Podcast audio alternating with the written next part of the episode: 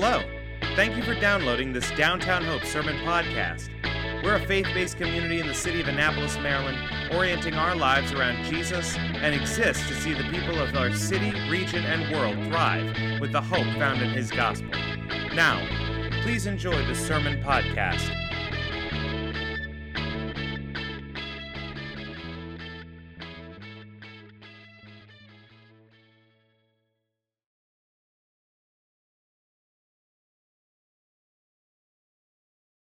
Good morning, Downtown Hope. Um, it is uh, a joy to be here again, second time. Um, apparently, I did an okay enough job the first time I spoke that they allowed me to come back.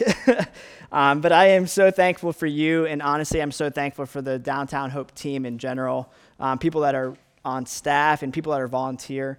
Um, it is so cool to see the work that God's doing in this crazy season, and it also creates in me anticipation for what He's going to do in the coming months and years. And um, you know, this season has really ultimately reminded all of us what really matters in life. And as we launch different community groups, discipleship bands um, this past month, I'm praying that you get connected into one of these communities. Uh, as we continue in our series, Press On, which is a journey through the book of Philippians, um, let's just remember real quickly what we have learned over the past two weeks. See, we remember now from uh, the past two week messages that Paul's in prison right now. He's in shackles when he's writing this message to the Philippians because he was preaching Christ as king. Um, and obviously, the Roman Empire has a king in their mind. And so there's a lot of tension there. It's the main reason he's in, in jail. Um, we know that he's writing to the church in Philippi to encourage them as they face hardship. And we know that he has strong connections to this church because it was the church that he uh, was involved with starting and planting in the book of Acts. Uh, we learned in week one about how encouragement is important as we continue uh, working to encourage everybody on a daily basis. Uh, we learned last week how the gospel bought, brought Paul freedom even though he was still in chains. How Paul experienced freedom from the chains of his heart, free from sin, free from bondage, and how this physical the physical chains now that he had only really served three purposes because of his spiritual chains being broken. Those three purposes were to bring glory to Christ, to liberate others, and for our gratification. And now that we uh, have briefly reflected, um, let's, let's read our passage today, and I want you to join me from Philippians chapter 1 as we read verses 18 to 30. Open up your Bibles or open up your gathering guide. It says this that yes, I will rejoice for I know that through your prayers and the help of the Spirit of Jesus Christ, this will turn out for my deliverance. As it is my eager expectation and hope that I will not be at all ashamed, but that with full courage, now as always, Christ will be honored in my body, whether by life or by death. For to me to live is Christ, and to die is gain. If I am to live in the flesh, that means fruitful labor for me. Yet which shall I choose? I cannot tell. I am hard pressed between the two, and my desire is to depart and be with Christ, for that is far better. But to remain in the flesh is more necessary on your account. Convinced of this, I know that I will remain and continue with you all for your progress and joy in the faith, so that in me you may have ample cause to glory in Christ Jesus because of my coming to you again. Verse 27 Only let your manner of life be worthy of the gospel of Christ, so that whether I come and see you in your, or I am absent, I may hear the fact that you are standing firm in one spirit, with one mind, striving side by side for the faith of the gospel, and not frightened in anything by your opponents. This is a clear sign of them for their destruction, but of your salvation, and that from God. For it has been granted to you that for the sake of Christ you should not only believe in him, but also suffer for his sake, engaged in the same conflict that you saw I had and now hear that I still have. Let's pray. Heavenly Father, we thank you, God, for books like Philippians for truths that are displayed in the midst of lives, Lord. If the, Paul writes these things down, but Lord, the spirit that is inside of him is what creates and cultivates your scripture. God, we thank you for these truths like we read today, these verses that maybe we've heard so many times. God, I pray that today we would walk away with tangible understanding of what it looks like to press on in the midst of hard circumstance. We ask all these things in your name. Amen. So, the title of today's message is In Tune, and, and it's really about how to joyfully press on. Uh, we're going to be looking kind of at three keys to pressing on in the midst of trials, in the midst of hardships, in the midst of hard seasons, temptations, um, and, and to do it like Paul did it, right, with joy. And I want to start today with a bit of transparency. I want you to allow, I want to allow you just to get to know me a little bit more by maybe giving you a little bit more of a recent glimpse into my life. So, when I started full time ministry in May of 2012, one week after graduating from college, my first full time position was at a Methodist church as a youth director. My first day on the job, three days after our graduation ceremony, two students were driving to school and their car was hit by a train. One of the girls passed away. And fresh out of college, with very little training in counseling, I had to go into this public school, counsel kids who I did not know, who lost their friend tragically. It was raw, real, and really hard. And, and I learned a lot through my experiences at that um, job that I held there. And throughout the three years that I was there, I also made a lot of mistakes. I built a ministry that was really centered around my gift set. And the way I really knew that was when I ended up leaving, what was left was nothing because everything was built around me. And the, there was a program there that was siloed, it was disconnected from the larger body, and I really didn't have a holistic family perspective. After three years there, God called me back to my home church in central PA. Um, and I served there as the youth pastor for a little bit over five years before getting married and feeling called to downtown Hope. And during this time, I was licensed, I was ordained through the Christian and Missionary Alliance, um, and I really did grow tremendously. But it wasn't always, you know, rainbows and butterflies, right?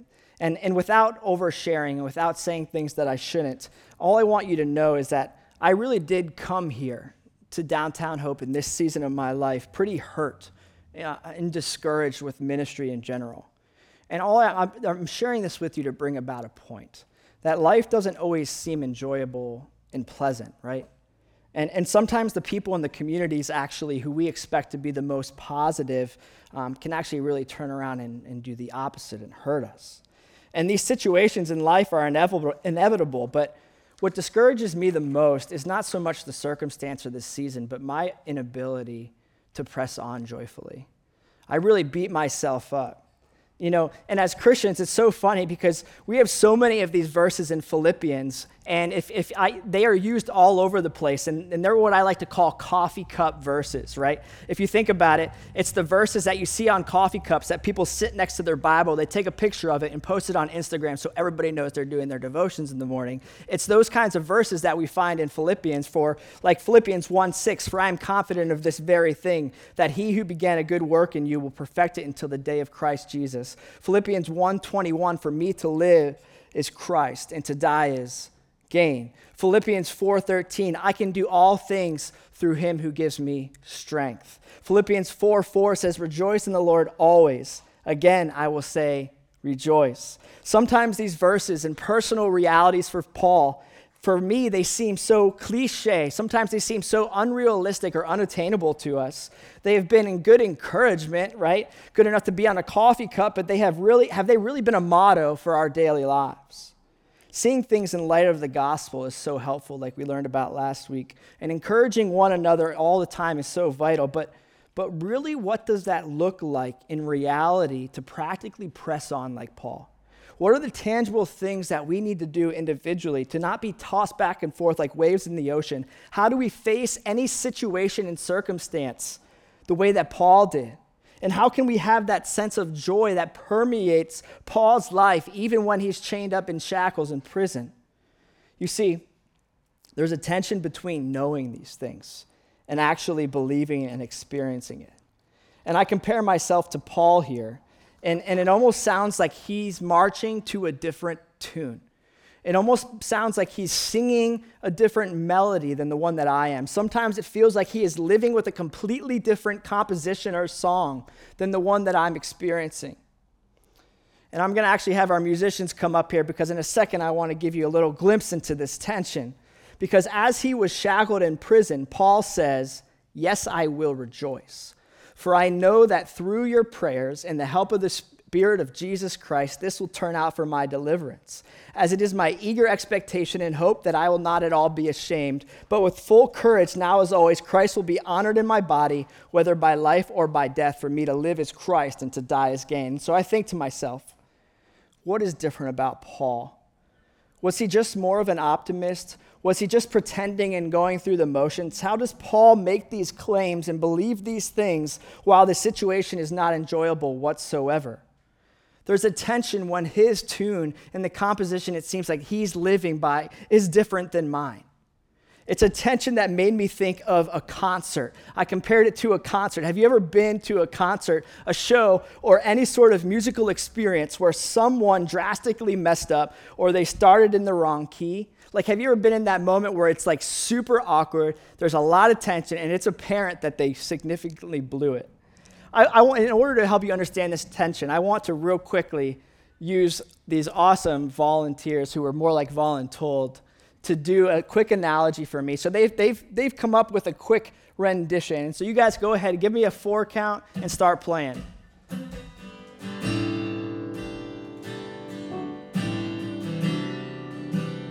All right, all right, all right, all right. Thank, thank you, thank you, thank you.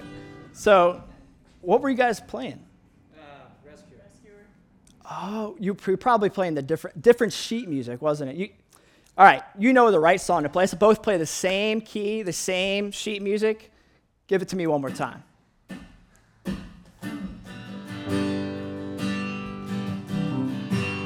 Wow. Thank you. Uh, that's much better. Man, you guys, thank you so much. Honestly, I set them up that way. So if you think it sounded bad, it's because it was meant to sound bad. It's not because they are bad musicians, because they are phenomenal. Um, the tension sometimes in life feels like a different song. It feels like two songs that are clashing, like that noise, and it makes you cringe, right? And you know, it's can you see though, for example, I'd give this very simple, brief explanation to show you how much the right sheet music can make a difference. Like if you show up to practice at this band with the wrong sheet music, the first sound is what you're going to get. And if we're going to press on and sing the same tune as Paul, we have to have the right music. And, and the first key to pressing on with joy, like Paul does, is to check your sheet music.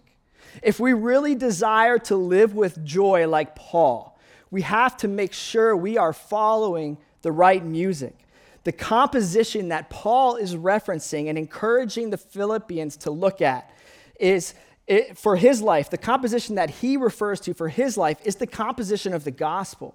See, if you're struggling to see God's hand in the symphony of life, you must make sure that you aren't trying to play a song that wasn't meant for you to play.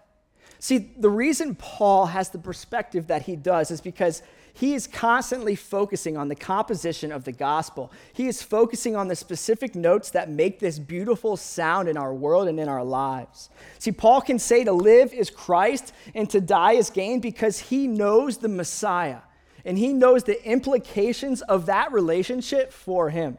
And he is encouraging every single one of us in the church in Philippi to do the same.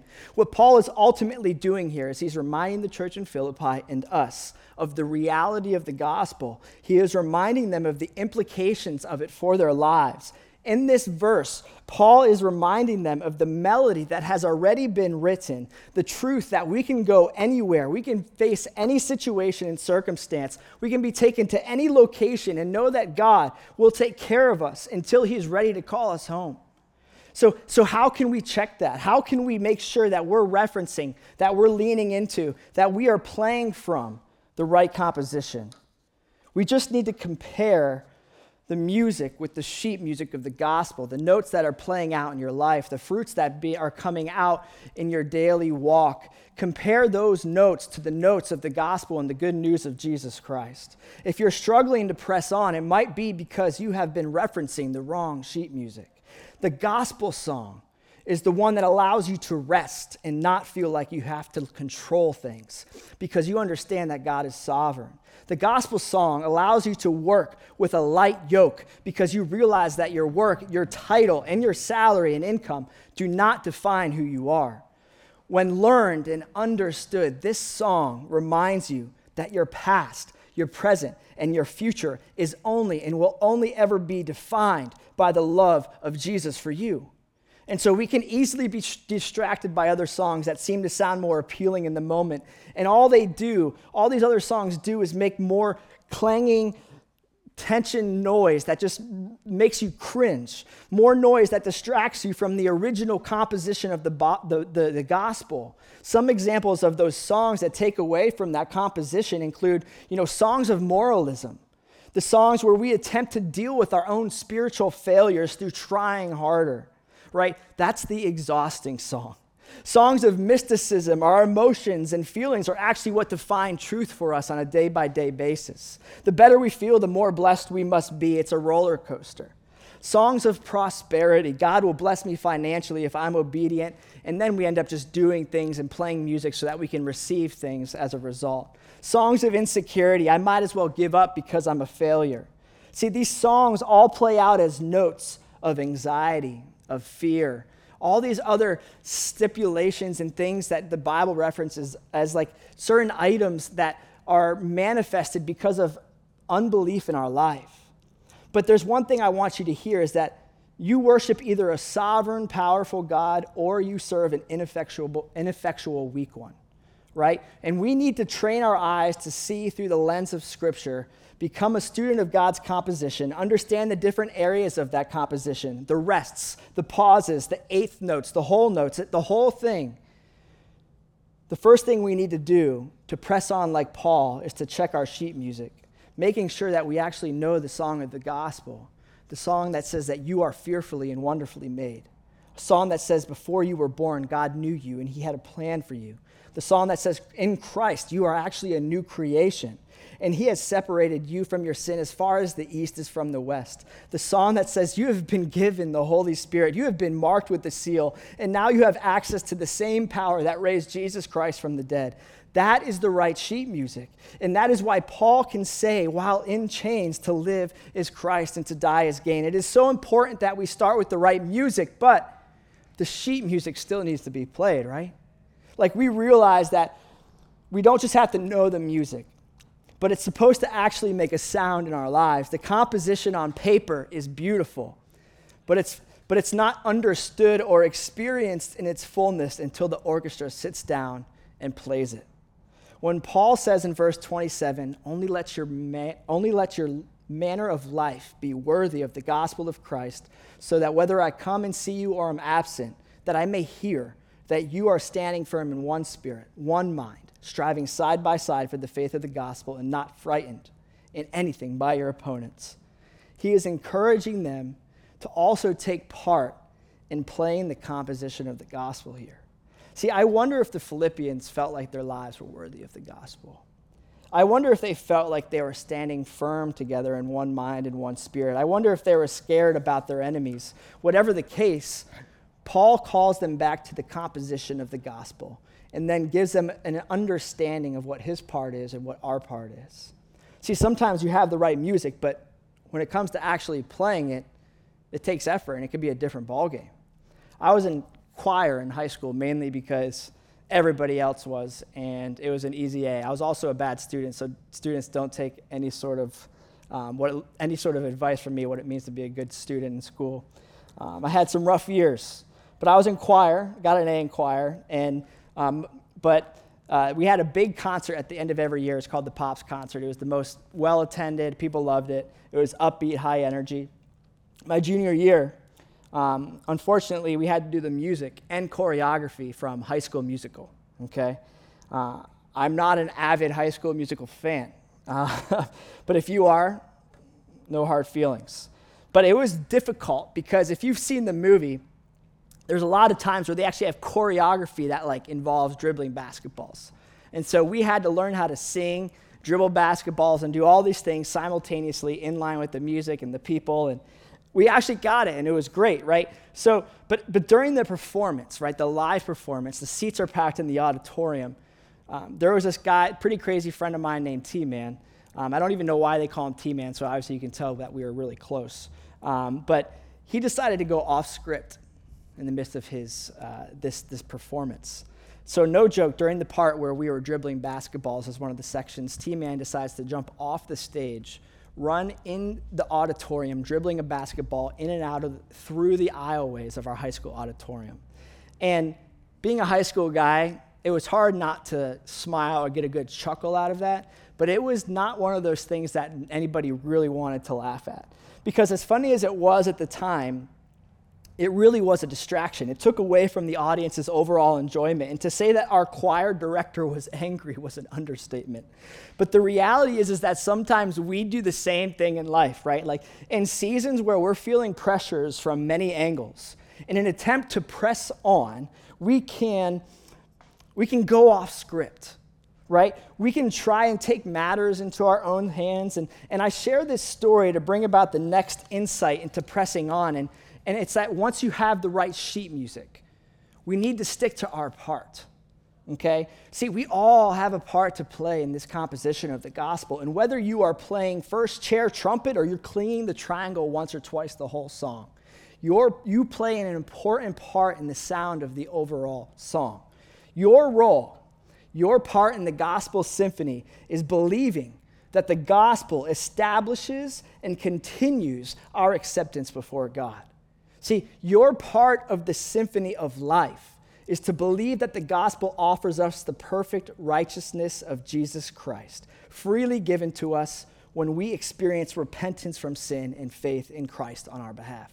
See, this undeserved righteousness remains our gift from God forever. Never was there, is there, or will, will there be a moment when we stand accepted by God on the basis of anything other than the righteousness of who Jesus is in his life. You see, it's important that we start here because your part or the main role that you are called to play is to believe. To believe what? The composition of the gospel and the notes that make it what it truly is. You see, we talk a lot about transformation here, but when transformation loses its dependence on the gospel, it easily becomes more about what we're doing to achieve a righteous life that reflects our spiritual disciplines than about what God is doing to produce a righteous life that reflects the power of the gospel. See, certainly the scriptures talk both about obedience and, and God's working in our life, but the primary focus of transformation is God's working through the gospel to transform our hearts and minds. You see, that God is the one who gives us the ability to play our part in the first place. The outward transformation of obedience is empowered by the inward transformation of our mind being filled with love and thankfulness for Jesus. You have a part to play, and your part is believing. See, in the words of Jeff Vanderstelt, he says that the work that we are called to do is to rest from our own work to make ourselves right with God and believe in the work of Jesus on our behalf. That's our part. I'm not ignoring the Great Commission or other commands in Scripture because I just know from personal experience that the Great Commission and commands of Scripture, they will become a religion if you aren't following the right composition, if you aren't doing it with the right heart. And when we have the right sheet music and when we play our part, those things will come naturally. But this is how you press on. If each person is doing this, we will make a beautiful sound for the world to hear about our salvation through Christ. This is how our lives become worthy of the gospel. This is how we stand firm in our faith. This is how we press on with unity in one mind, in one spirit. The gospel needs to be the filter for how we think, how we feel, and how we perceive everything in light of what God has accomplished through Jesus Christ. But the reality is, is that even when we know our part and we have the right music. Sometimes we mess up. Sometimes we forget, right? And that's, this is why we've been pushing community groups and discipleship bands. That's why Paul tells us and tells them to be of one mind and one spirit. You can't do this on your own. And quite honestly, we all forget the truth of the gospel composition of who we are, of who God is, and what He's done for us, and the implications of that for our lives. Community groups and discipleship bands were formed because we need to remind each other to check our sheet music. And we need to remind each other and help one another play our parts of believing in the gospel. Once you check your sheet music and begin to learn how to play, we're still going to make mistakes. So, if both of those things are in line and we're pursuing Christ, how do we press on? And more specifically, how do we press on like Paul joyfully, knowing we are still living in a fallen world? And we are still going to have moments when we fall out of tune. We're still going to have moments when we mess up and when we sin, when we try and take the lead role because we think a different note would sound better. If you're like me, I get discouraged pretty quickly, like I said in the beginning of this message. In tough seasons, it's hard to experience joy. And I think a lot of Christians, if we're being honest, get stuck here. We get stuck here. During the hard, the tough seasons, the trials, um, the, our faith can start to feel more like the monotonous religion, and we question how far God is away. We know the music, we know the truth surrounding who God is. If you've been raised in the church, you know what I'm talking about. But our feelings and our thoughts don't seem to line up with these truths. And the reality is that joy doesn't always feel the way that we think it should. You see, if you're like me, I get so discouraged when I don't feel joyful. I'm like, who? I thought I was a, I, I just feel so ungrateful in this situation, and I, I beat myself up. But like I, you know, I can remain optimistic.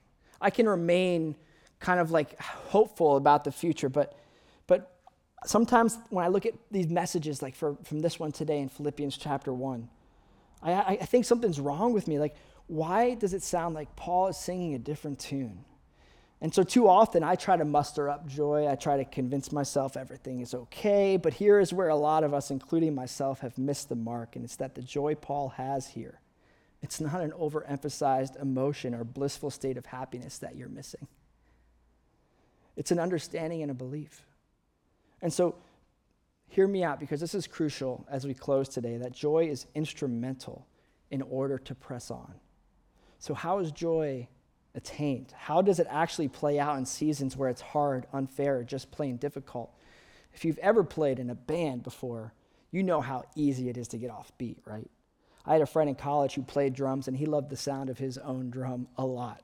And in fact, he was the guy that always played too loud. He always did too many fills and added too many things, always got off beat and always got off rhythm. Um, he wasn't never playing the song the way that it was supposed to be played. And so every time, almost every practice, I would have to stop I would have to say, okay, stop, everybody. And I would look at the drummer and I'd be like, all right, I'm going to put this metronome on here. And, I'm gonna, and I wanted him to simply start following the metronome with his kick drum. So it would just be like a thunk, thunk, thunk, thunk, right? And so we would always resort back in that, in that moment to the simplistic kind of bass notes that carry the tempo of the song. And so when you mess up or when hard circumstances hit, I want us to understand that we just need to focus on the bass notes of the composition of the gospel. Focus on the cadence and the metronome. Take it one beat at a time. And let me explain real quickly. Last week, I heard something that really helped me understand how Paul pressed on. The speaker asked why we so often equate joy with an emotion. And he elaborated on how Christians see joy as happiness or excitement. But then he went on to say that joy, and listen to this, was never in the emotion category. He said that joy was in the moral category. Joy is what sits underneath other emotions and expressions like anger, lament, disappointment, frustration. See, joy sits under emotion like a constant bass note that is always underlying, maintaining rhythm, and keeping the song on track. See, joy might not play out as a happy go lucky emotion, even though sometimes it can come through that way. But joy, being in the moral category, is less about a feeling and more about a truth. It's how Christians can rejoice when a believer passes away, right? There is mourning and it, it is sad, but the truth is that we know where they are. Joy can look a whole lot like mourning right? And our joy is based on that. John Piper, to end today, puts it this way. And so, in one way to understand the daily work of a Christian is simply as continued remembering of the fact that is the objective reality. It is the objective reality, not the subjective experience, that defines me. Our experience of the Spirit's joy does not define our assurance of the Spirit's presence. See, joy often does not look like what we expect it to he says that the most sublime joy actually involves more tears than smiles. Laughter is at times not an indicator of joy, but simply an overflow of misery, as Proverbs 14:3 says, even in laughter, my heart may ache. indicating that other times we can be happy on the inside while appearing sad on the outside. Just because a certain part is hard to hear doesn't mean it's not there. And another way of saying that is joy is not in the emotion category, it's in the moral one. Joy comes from the moral truths of the gospel. When hard times come and we're trying to press on, remember the bass notes of the gospel, uh, the composition of the gospel, that you have been forgiven, that you've been set free, that you've been given access to things that you could never have had access to through Jesus Christ. You have a guaranteed inheritance, an heir to the throne. Your past is redeemed. Jesus' life, death, and resurrection was sufficient to satisfy God on your behalf. Those bass notes loved, cherish, heir to the throne, fully known and fully loved. The church is in a season where we're being reset. We're being called back to what really matters the beautiful simplicity of the gospel, God's word and his work in our lives. In this season, I pray that you check your song with the composition of the gospel. You take your part, believing the gospel seriously, and remember to focus on the bass notes. Let's pray. Heavenly Father, Lord, we thank you, God, that, uh, Lord, even when we try to work, and we try to prove ourselves and we find try to find value and worth and we try to write our own music.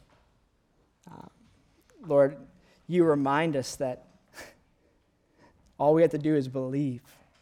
All we have to do is put our faith and trust in jesus on our behalf. And lord in that moment when we do that the composition comes to life.